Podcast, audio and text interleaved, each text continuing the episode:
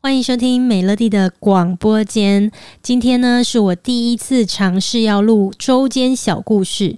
什么是周间小故事呢？就是我打算在接下来的每一个礼拜，我都会找一则我生活当中我觉得最值得纪念的事情分享给大家。诶，为什么我会讲出最值得纪念啊？诶，仔细想一想，其实我们的生活也不是每一个礼拜都有那么多值得纪念的事情啦。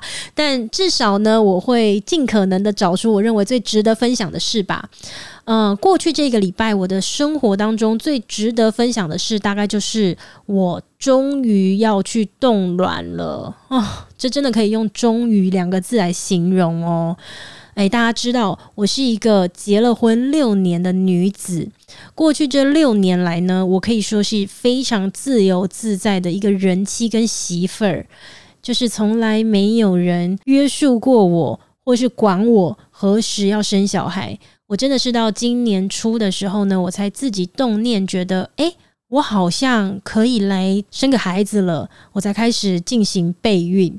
那我就先做了一些功课。诶，大家听到这边可以先有一个记忆，然后知道我是一个非常爱做功课的人。然后这个功课做下去之后，我才发现哇，不得了，原来我已经没有我自己想象的这么年轻了耶。而是说，过去到底是谁给我的自信，我也不知道啦。我一直都处在于一个我觉得，哎，我还很年轻哦，我还很年轻哦的以为当中。直到我做了功课之后呢，我才发现，哎，其实我真的已经不年轻了。我查到的功课呢，都是显示说，女生在超过了三十五岁之后，你的卵子的品质呢，就会大不如前。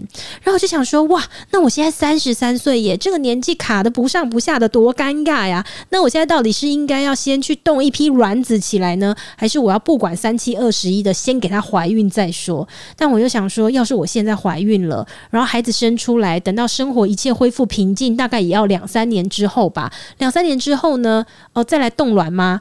那个时候的卵子肯定品质没有现在好嘛，所以我就一直在犹豫，我到底这个十字路口，我到底应该往左边走还是往右边走？于是呢，我就在今年三月的时候，我就第一次踏进了诊所，去了解然后什么是冻卵，冻卵这整个过程是怎么样。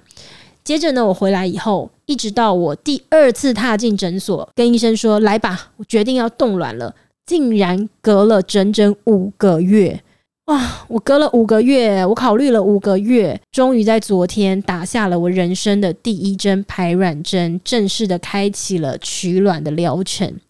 那过去这五个月，我到底在犹豫些什么呢？就是我前面跟大家讲的，我是一个非常爱做功课的人。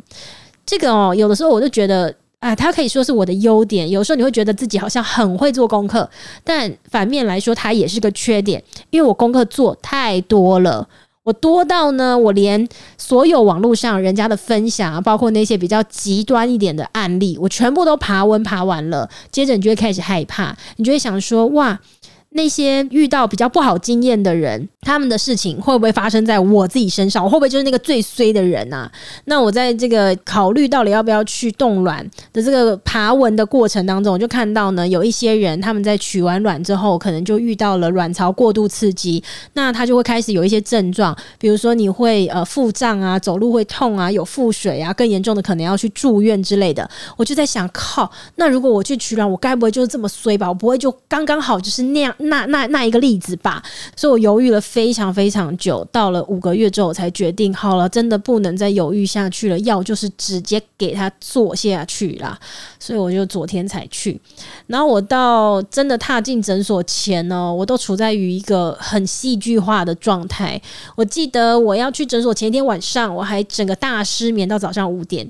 我那整个晚上都在想什么呢？我都在想说怎么办？我真的很害怕我自己会遇到卵巢过度刺激，我到。你明天看到医生的时候，我要怎么跟医生诉说我的害怕？我到底要怎么样才可以请他帮忙我？就我不知道为什么自己想了一大堆，然后到天亮，我老公载我去诊所路上哦，真的到前一刻我都还跟我老公说，要不要我们回家好了？算了，我们掉头啦，我不要去了。直到我真的见到医生，然后我跟医生说：“医生，你有没有办法降低我遇到卵巢过度刺激的可能？”然后医生很温柔的跟我说：“不要害怕，我会帮你加什么什么什么东西。”其实我看不懂啦，但医生就有给了一个这样的承诺，他说：“我会帮你做一些什么样的调整，你会感觉舒服很多。”啊，离开诊间之后呢，我整个人心也就宽了。我想说，哎，你看我功课做那么多，要干嘛？其实每一个人的身体状况都不一样，所以你网络上面看了再多别人的例子，你都不一定是那一个。所以你看的都是庸人自扰，你知道吗？像我前两个月我去做输卵管摄影，也是这样子。我上网看了很多人的这个检查的心得分享，那真的有不少人他们是做这个检查的时候痛爆，所以我真的怕到不行。我记得我去检查的时候，在那个躺在那个床上啦，我的腿都在抖，因为我就觉得完了完了，我等一下一定会痛爆。但说实在的，那个检查很快，五分钟而已。的确，它在过程当中不太舒服。可是我自己的感觉上面，它比较像是强烈的经痛。就在它显影剂打进去的那个瞬间呢，你会突然有一种经痛感，是从零开到一百那样。可是它很快就过去了啦。所以真的就是自己吓自己，你知道吗？那每一个人的例子真的不一样哦。功课不要做太多，至少大概知。道一个过程就好了，然后赶快决定就赶快做了，不要跟我一样，就是功课做了，知道了以后还不罢休，一直往死里做，把所有网络上能够爬到的文都爬完了，结果最后换来的就是浪费时间，因为你就会一直在原地犹豫嘛，觉得自己到底要不要去这样子。对，反正 anyway 呢，我觉得这一个礼拜最值得记录下来的事情，就是相隔了五个月的犹豫，我终于在昨天踏进诊所，决定我要去冻卵了。